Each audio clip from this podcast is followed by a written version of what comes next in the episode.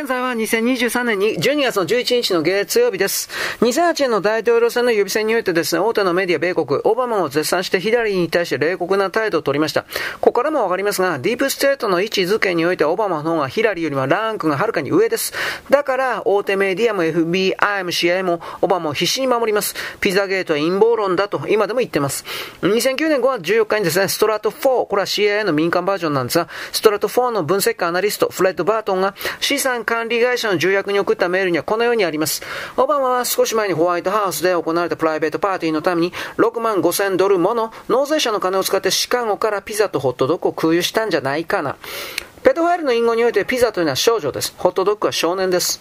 つまりオバマが生きずりの男性とセックスをする人間だということはもう分かっているんですが、にせんじゅうごねんにおいてオバマ一家ファミリーと親しいジョン・レジェンド、これは歌手なんですが、これの奥さんクリシェ・ティーガン、これはモデルなんですが、オバマのあれで公共の場でセックスをしたというふうに言っております。まだ大統領になる前のことだからホワイトハウスでやったんじゃないわよと補足していました。つまりオバマというのは大昔から乱交パーティーをいやじゃんじゃん開いていた人と言ってもいいんじゃないですかね。カバール好みの病的な性癖の持ち主でありますオバマというのはカバールの申し子だと決めつけることができる。わかんないけどね。にせんにじゅうさんねんしちがつにじゅうよっかです。このあたりでマーサズ・ビンヤードにあるオバマ夫妻の大邸宅敷地に面した沼で、オバマのお気に入りであったシェフ、コックさん、タファリア・キャンベルが溺れ死んだ、溺死した。これは僕言ったような気しますね。陰謀があるあると。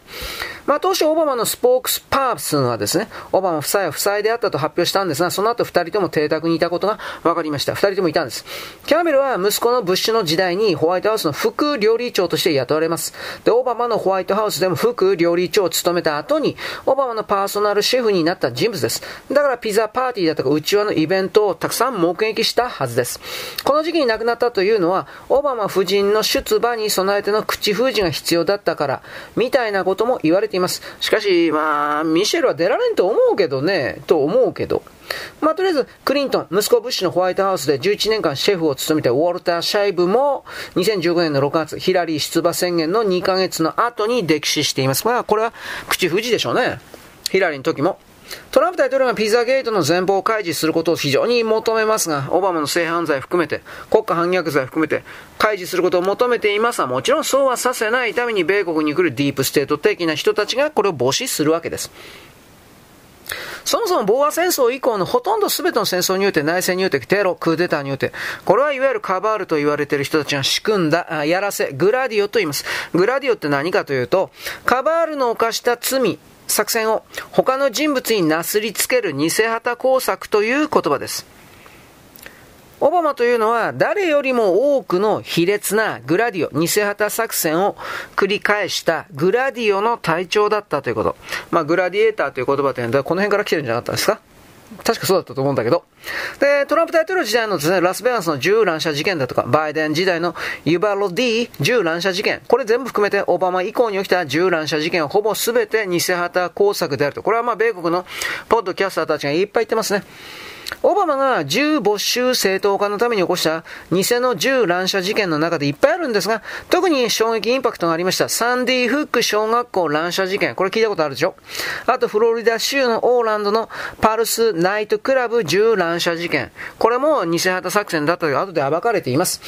にせんじゅうにねんじゅうにがつのじゅうよっかにですね、コネチカットの、コネチカット州ニュータウンで起きましたサンディフック小学校銃乱射事件においては、はたちのはたちのアダム・ランザという人物が、ろくさいからななさいの子供にじゅうにん、男の子はちにん、女の子じゅうににんと、女性職員ろくにんの計にじゅうろくにんを射殺したんだと報道はされています。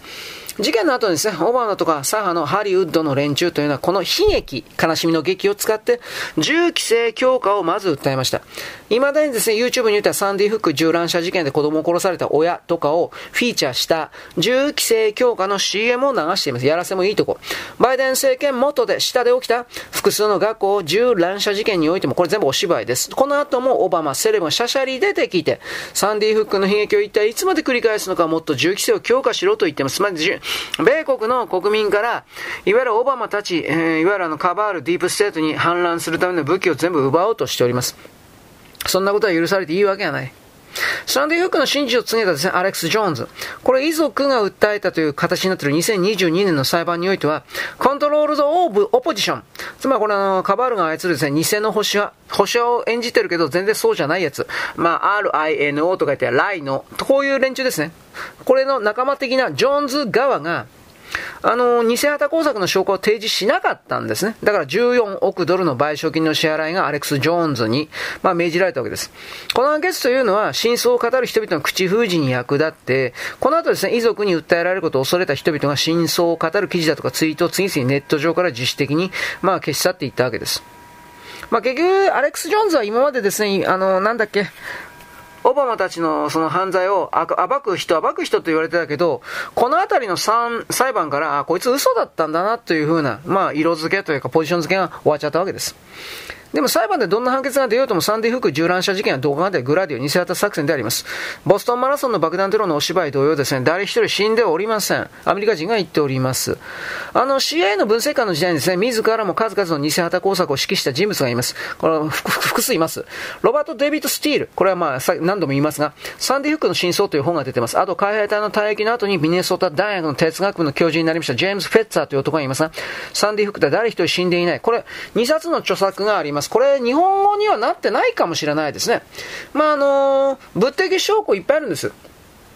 じゅうにがつのじゅうさんにちとじゅうよっか、小学校に至る道に国土安全保障省の職員がみんなここで到着手続きをせよという標識をまず設置しました。水のペットボトルとピザで仮設トイレが用意されました。これはですね エフイーエムエー、エフイーエムエー エフイーエムエー連邦緊急事態管理局の避難訓練だとされます。災害対処訓練、模擬乱射事件対処訓練と同じ手続きです。実はだからこの乱射事件がふつかかんにわたる訓練だったということがわかるわけです。大手メディアで報道された事件の映像というものはふたつの異なるイベントの継ぎはぎであって、全く一貫性がないというのはじゅうさんにちの映像とじゅうよっかの映像がはっきり継ぎはぎされて、無理やりいちにちに起きたことだとされていたからです。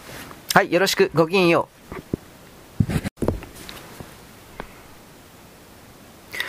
現在はにせんにじゅうさんねんじゅうにがつのじゅういちにちのですね、えー、月曜日でありますサンディ・フック小学校乱射事件、うん、インチキだということを続けておりますが、あの、あの当時大手メディアが報道しました原発の映像に映っている教師だとか職員だとか親とか警官というのは、役割ごとに違う色の名札とラインヤード、ラインヤードってわかりますね、名札を首から下げているほら紐みたいなやつ、これをつけておりました。これはまあフィーマの訓練の手続きに沿ったもんです。で、現場には緊急医療チームとか救急ヘリコプターは来なかった、いなかったんです。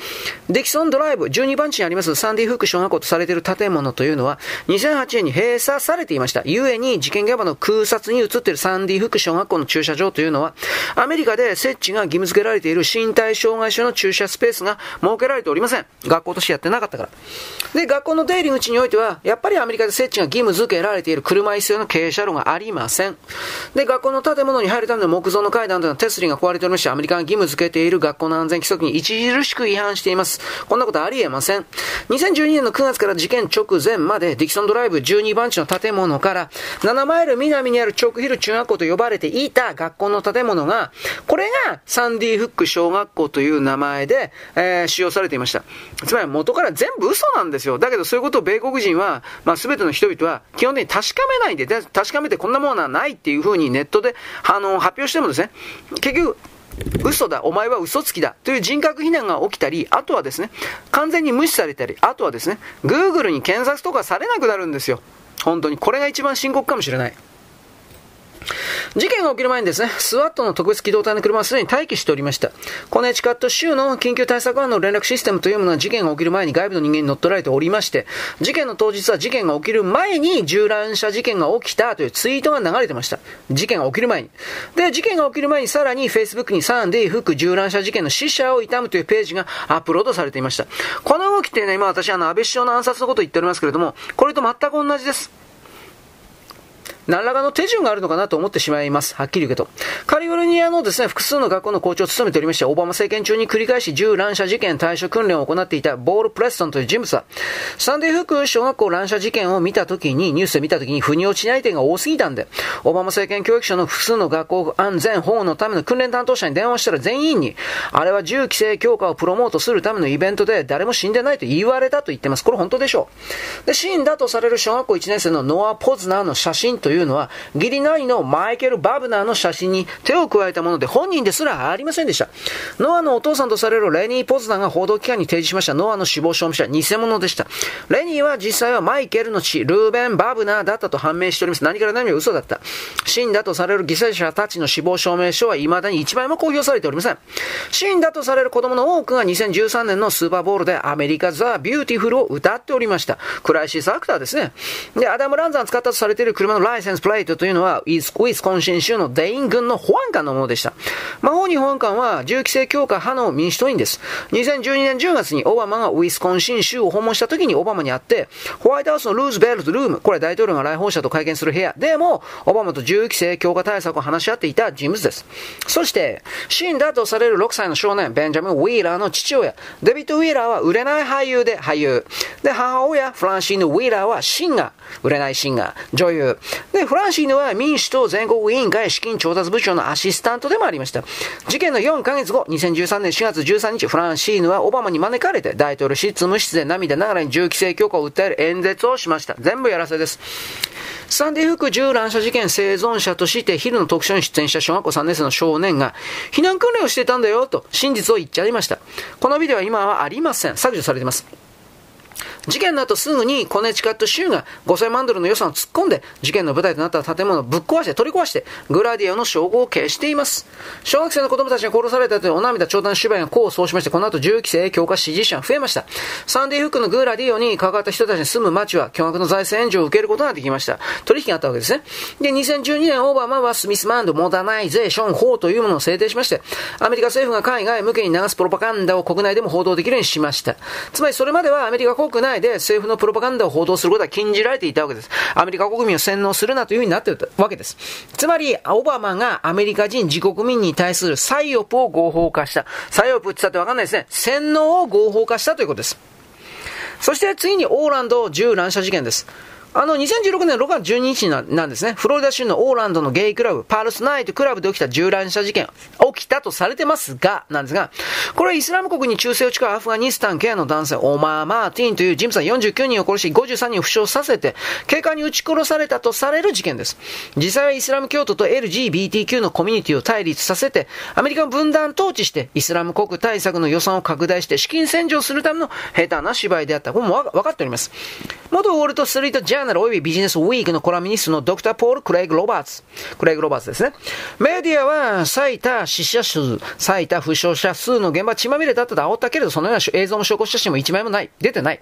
アメリカのマスコミ業界、特にテレビの報道業界によっては流月はトップニュースになると言われます。センセーショナルな殺人事件、テロ、銃乱射事件、血みどろの現場を報道すると視聴率が万端あるからです。どの国よりもニュース番組の視聴率競争が激しいアメリカにおいてセンセーショナルなシーンを報道しないテレビ局があるはずがありません。どのテレビ局でも血まみれのシーンが報道されなかったということは、それは下手なお芝居で血まみれのシーンがそもそもなかったからです。現場にこのグラディオ偽旗作戦あまりにも嘘かった嘘だったんで、事件が起きた直後から偽旗工作を証明するビデオが続々と YouTube に投稿された。全部跡形もなく消えております。だけどビットシュートがどこかに確かいっぱい残ってたはずなんですが、あのー、足を打たれたとされる男性がですね、カメラに映されてないと思った時に普通に歩き出した様子を映したビデオとか、こんなのがいっぱいアップされてました。事件のみっかごです。ろくがつじゅうごにち、ブロードウェイのスターのニューヨーク在住のスターとか、ニューヨークにいたスターたちが集まって被害者のためのチャリティーソングとして What the World News Now is Love 何言ってんだバカと今世界が必要としてないパートバカだったあのせんきゅうひゃくろくじゅうねんの名曲なんですがレコーディングをしました。参加者は映画スターのマシュー・ブロデリック、テレビ女優サラ・ジェシカ・パーカー、シンガーのグロリア・エスティファン、マイアムサウンドマシンですね。あと元映画中で今特賞のパネリストのウービー・ゴールドバーグです。まあこの演技がですねいろいろあった。まあみんな泣いたくだってかわいそうだろうと言ってバカ野郎舐めやがってという風な人たちがですねとにもかくにもお芝居をやったということです。でレコーディング風景をですねメイキングビデオとかいっぱい出てるんですが、まあ聞いて We Are the World のですねこのモノマネをしてですねボブ・ディランとかシンディ・ロバのモノマネしてふざけてはしゃいでるスターたちがいっぱいいるわけです。よんじゅうきゅうにんもの死者を出して悲劇的惨事のたったみっかごたったみっかごですよにこういうレコーディングをしてみんな笑っておーおーおーとかで笑ってるわけですよ。舐めんのかお前。まあはっきりみんな騙してるわけです。よんじゅうきゅうにんもの死者を出して悲劇的事件では思えないやけに陽気で楽しい雰囲気であります。悲壮感もなければ涙をこれて歌う歌全くありません。みんな笑ってます。悲しみの塗り方もクソもないです。みんな嘘だって知ってるわけです。だから宿前かなり前からそれらの台本が伝えられていたから、ああそのお芝居ね、おおこんなもんですよ。事件の翌ろくがつじゅうろくにち エルジービーティーキュー コミュニティの支持者として知られている歌手のクリスティーナ・アギレラと自らもレズビアンであるメリサ・エス・リーチが被害者遺族の思いを込めてまた エルジービーティーキュー コミュニティを励ますためにということでチェンジ・パルスという曲をリリース。二人とも収益が全て遺族と被害者に寄付するという声明文を発表して銃規制強化を訴えたと。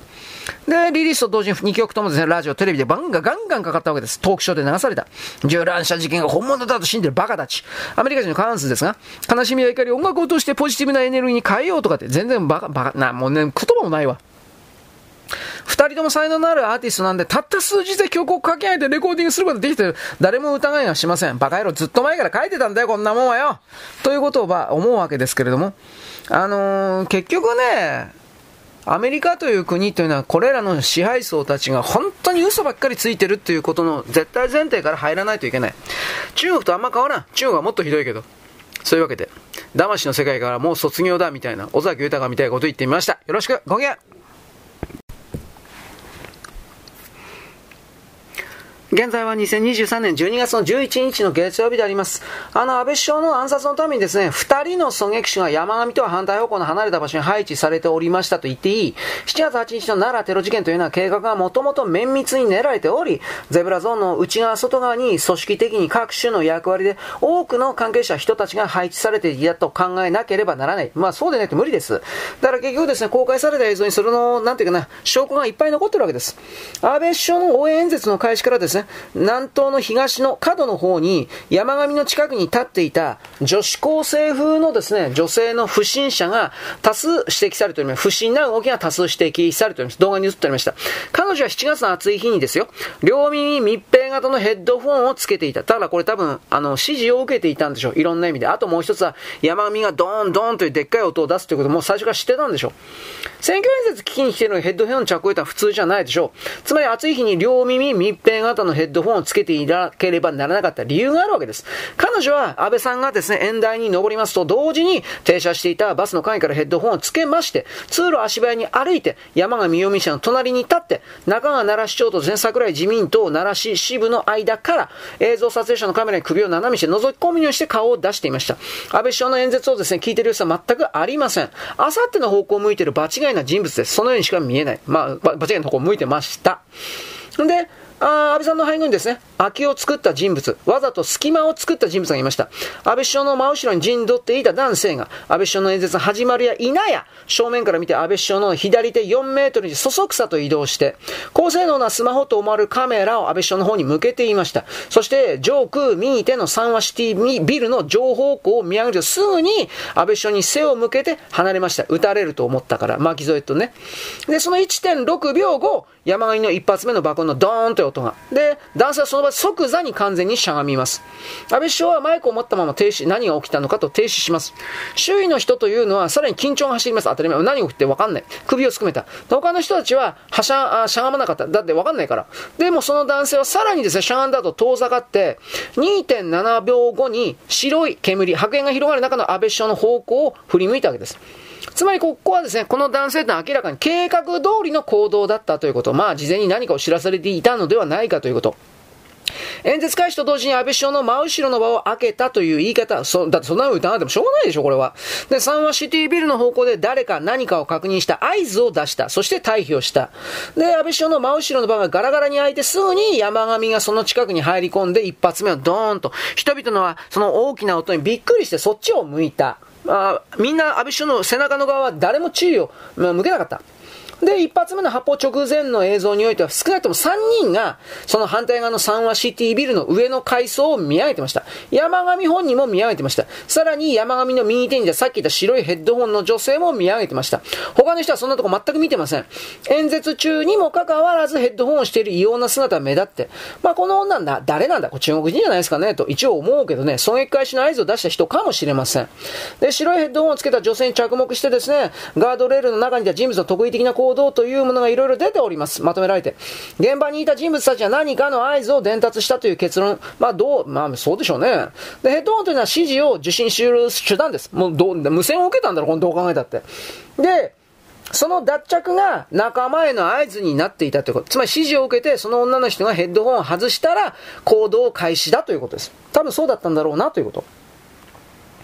でもまあ奈良の高校生なら名乗り出てほしいというふうに言ってるけど、これは中国人ですよ、こんなのどう考えてと僕は一応言っています。なぜならば、奈良県民の方々からですね、えー、なんか動画のですね、奈良の高校でこんな制服はないとはっきりとあったわけです。つまり奈良県外の人、まあひょっとしたら統一教会系のですね、どっか他の県の和歌山だとかですね、岐阜だとか、まあわかんないけど適当に言ったけど、そういう人かもしれないし、中国人かもしれない。わかんない。で、えっとですね、えー、っと、いろいろ鋭く観察していた人、えー、っとね、YouTube の中で丹波屋さん ティー エー エヌ ビー エー ワイ エー 行方不明になってます。恐ろしいでしょう。じゅうにがつになって、えー、行方不明になって、去年のねじゅうにがつでよかったと思うけど行方不明になって、で消息不明です。で丹波屋さんが何を言ったのかということです。白いヘッドホンの女性の動向というのは民放で放映された映像に断続的に映っていた。 エーエヌエヌ とかに山上の姿というのはな、えーとね中川奈良市長でいいかなの左手にいた、いましたね。画像あります。で、中川市長と桜井さんの間にヘッドホンをつけた女性の顔と上半身の一部が人影に遮られながら見え隠れをしていた。重要なことがある。山上容疑者ヘッドホンの女性が、あのー、合図を送っている誰かに。ということは、映像撮影者に女性は何かを伝えたいのだということ。つまり、あのー、顔が見えた時にはもう耳につけたヘッドホンが外されていた。外したって暑いからね。つまり、それまで装着していたヘッドホンを外せという指示がおそらくあったということ。で、一旦首にかけていたヘッドホンをですね、両手を後ろに回して大きく広げて、衣服を脱ぐ時の動作のようにしてヘッドホンを外す際、もうもう明らかに、あ、何らかの合図を送っていたのだろうなということが伺わせるわけです。で、さらに女性というのは一旦首にかけていたヘッドホンというものを、ね、あの、外したということ。つまりヘッドホンの装着の意味するところっていうのは、いわゆるスピーカーから大音量で流れるような演説の音声を遮って重要な情報を聞く必要があったろうと推測できるわけです。つまり首にかけたヘッドホンを外すという行為そのものが映像撮影者を通じてゼブラゾーンの中にいる人物たちに伝達されたということが考えられるわけです。なんでならばですね、あのー、アンテナ、アンテナスリーだったかな、コロンビアだったかどうかの外国のね、動画サイトから配信された映像でよかったと思うけど、アンテナスリーだったと思う。アンテナスリーカウンダーでいいのかな。それに、彼女のヘッドホンを首から外した後に、ゼブラゾーンにいるですね、映像撮影者を見ていた小林議員が、すぐに首を右に向け直して、右奥にいた警備員の A を見て、大きくうなずいています。今、警備員 A と言います。わからんからね、この人。で、この人が後ろの方を向いて小林議員の挙動を見ていなくて、小林議員はですね、その動作はですね、重要な意味があったんだろうけれども、さらに、あの、両手を両耳に添えるような動きを警備員に対して見せたということ。で、その合図を見た警備員、警護員、警護員、まあ、A は、すぐに反応して、ゼブラゾーンとガードレールの道路側にいた警護員 C に向かって耳元に何かを伝えています。つまりこれらの動作の反復というのは後ろの方でヘッドホンを外した女性の動き、アクションが三和シティビル方向しか見ていない小林議員が前方にいる誰かから認識教えてくれなければできるわけがないわけです。はっきり言って。つまり、小林議員が映像の撮影者を見て、その行為を行った以上ですね、映像の撮影者が何らかの方法として小林議員に背後の様子を伝えようとしたということにどうしてもなるわけです。つまり、みんなグルだった。うん、まあ、この辺の詳細はまた以降、次回以降になります。よろしく、ごきげんよう。